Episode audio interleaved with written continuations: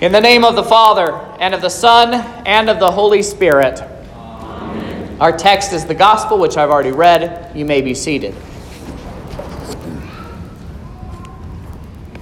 There is only one way of salvation. Jesus himself says, I am the way, and the truth, and the life. No one comes to the Father except through me.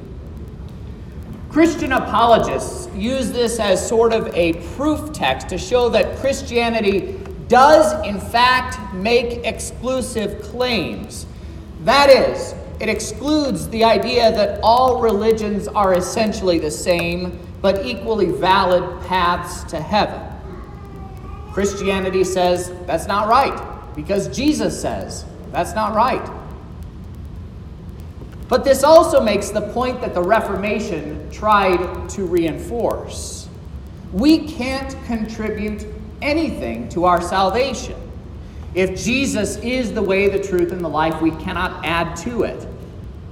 For Luther, this was primarily directed at Rome's insistence that Christ's sacrifice on the cross did make heaven possible, but it was up to the Christian participating in the system of sacraments, especially with penance, to work off as much of the debt of their sin as they could in this life, and then to spend many years in purgatory after this life was concluded to work off whatever was left. Unfortunately, the groups that spun off from the Reformation have come full circle. Spin offs are never as good as the original.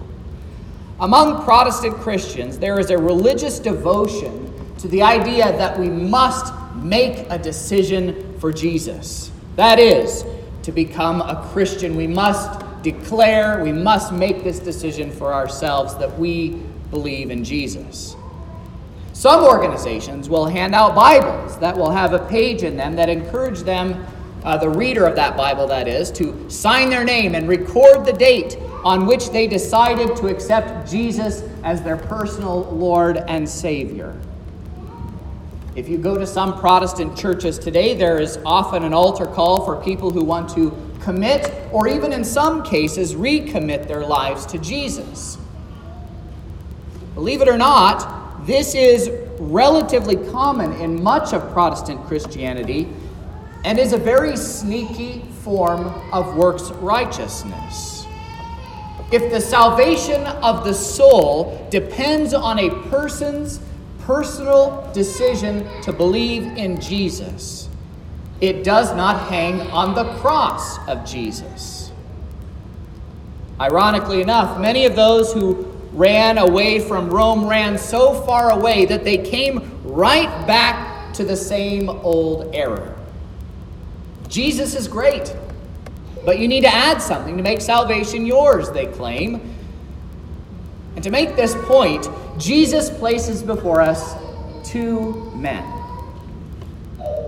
On the one hand, the Pharisee is an example of where this trust in something other than Jesus' sacrifice ultimately leads.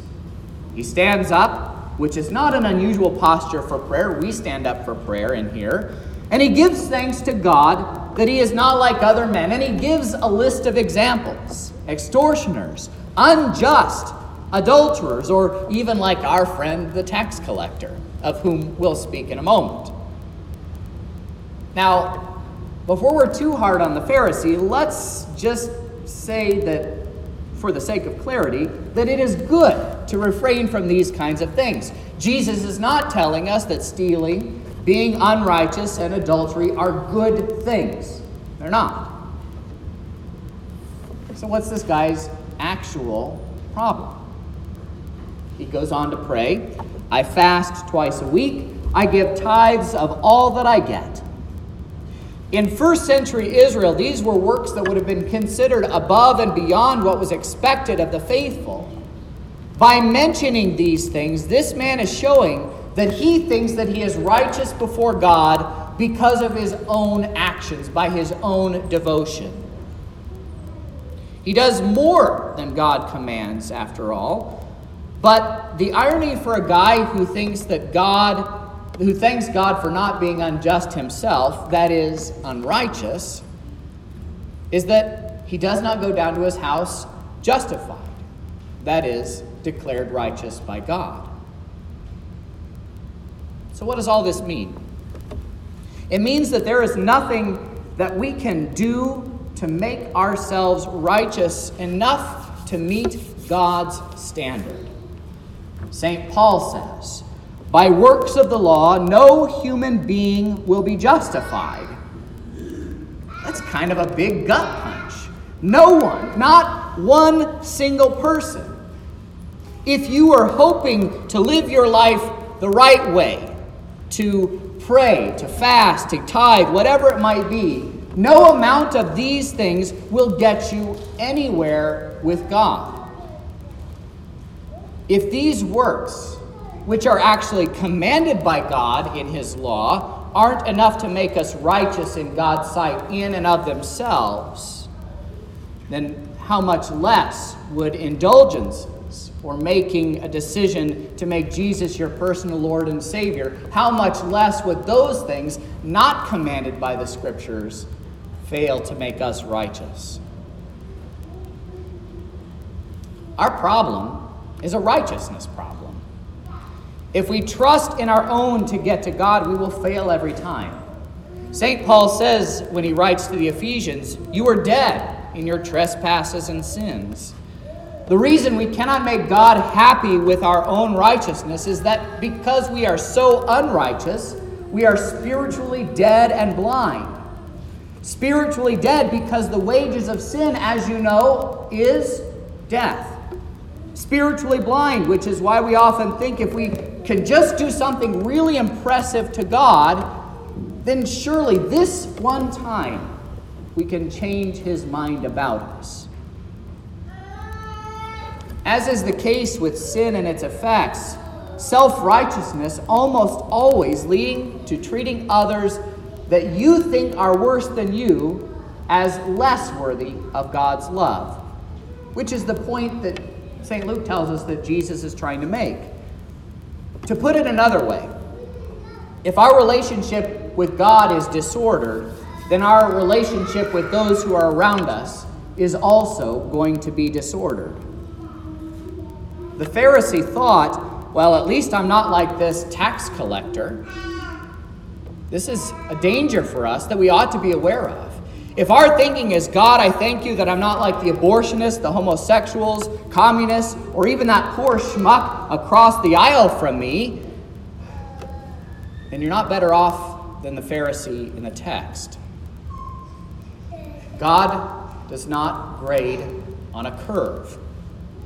The only standard for righteousness that matters is that which is given in God's law, in the commandments, all of which we have failed to keep for all have fallen short of the glory of God. Repent. But here is a beautiful thing. Even though there is nothing that we can do to make God happy with us, the answer is not that we need to work harder and longer and more to earn God's love. You don't have to sit with Luther at the monastery and run to confession every, with every stray thought to whip your body to show God how sorry you are for your sins and how much you want to make up for what you've done, said, or thought. Dear saints, the beautiful thing is that God is already well pleased with you. To illustrate this, Jesus places before us the tax collector. The tax collector stands far away. He refuses even to look up to the heavens. He beats his own chest in sorrow. He cries out to God for mercy. But the kind of mercy isn't really specified very clearly in our English translation of the Bible, unfortunately. If we translate the tax collector's prayer literally from the Greek text, this is what it would say God, be propitiated to me, the sinner. The tax collector doesn't lift up his eyes, and so he doesn't see others to which to compare himself. In his mind, he is the only sinner. This is not unlike the Apostle Paul, who calls himself the chief of sinners. Far from trusting in himself and seeing others as less than he is, this man sees himself as the least. He knows there is nowhere else to go for him because he has already hit rock bottom. And that's why the idea of that word that I translated from the text that you don't hear very often is so important that, that concept of propitiation. This is a very specific kind of mercy for which the tax collector cries out to God. He is asking that God would make atonement for his sins. He is asking that all of his sins would be forgiven. This prayer, offered most likely at the time of the daily atonement sacrifice at the temple, by praying this prayer, this man is looking for blood to cover his sins, blotting them out of God's sight forever. And that, dear saints, is why God is already happy with you. The atonement sacrifice has already been made. It was not a bull, it was not a lamb, but it was the lamb, the Lamb of God who takes away the sin of the world. It is with this sacrifice in view, dear saints, that we can know that God smiles upon us not because of what we have done, but because of what Christ has done in taking our sins upon himself and dying the death that we deserve, thus making atonement for our sins. Satan wants us to stand far off from Christ, our atoning sacrifice, like this poor tax collector. But St. Paul reminds us you were at that time separated from Christ, alienated from the commonwealth of Israel, and strangers to the covenants of promise, having no hope and without God in the world. But now in Christ Jesus, you once who were far off have been brought near by the blood of Christ. Jesus justified the tax collector who knew he had no hope in himself for salvation, and he was brought near to Jesus. In the same way, the blood of Christ brings you into the nearer presence of God, so that here at the altar in front of you, you have the atoning sacrifice, the very blood of Jesus, which was made at Calvary, which was poured out from his holy veins, is given to you here. Here, by the blood of Jesus, God propitiates himself toward you by the blood of his Son. And you are sent home justified, declared righteous by God for the sake of Jesus' holy, innocent, bitter sufferings and death. So then, what do we do about those works commanded by God? What of our fasting and what of our tithing? Well, dear saints, now that you have been freed from the terror of God's wrath over your sins, you may do these things not as slaves to fear and death, but as sons of God. The Reformation never sought to abolish good works, but it merely sought to restore them to their rightful place. That is, as fruits of the Spirit that grow from a justified heart. And so, as you consider your life in light of this atoning sacrifice, you can go in peace and joy, knowing that whatever acts of love that you do for your neighbor, they are done in a, the sight of your Heavenly Father who smiles down on you, no matter how glorious these works may appear to the world around you. And so, with this in mind, I do want you to consider your tithes to the congregation.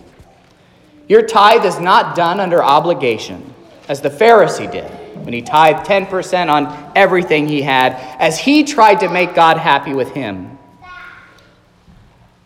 But I want you to know that God is pleased with your offering that is given in faith toward Him. You know that you can never repay your debt to God, nor can you put God in your debt by your offering.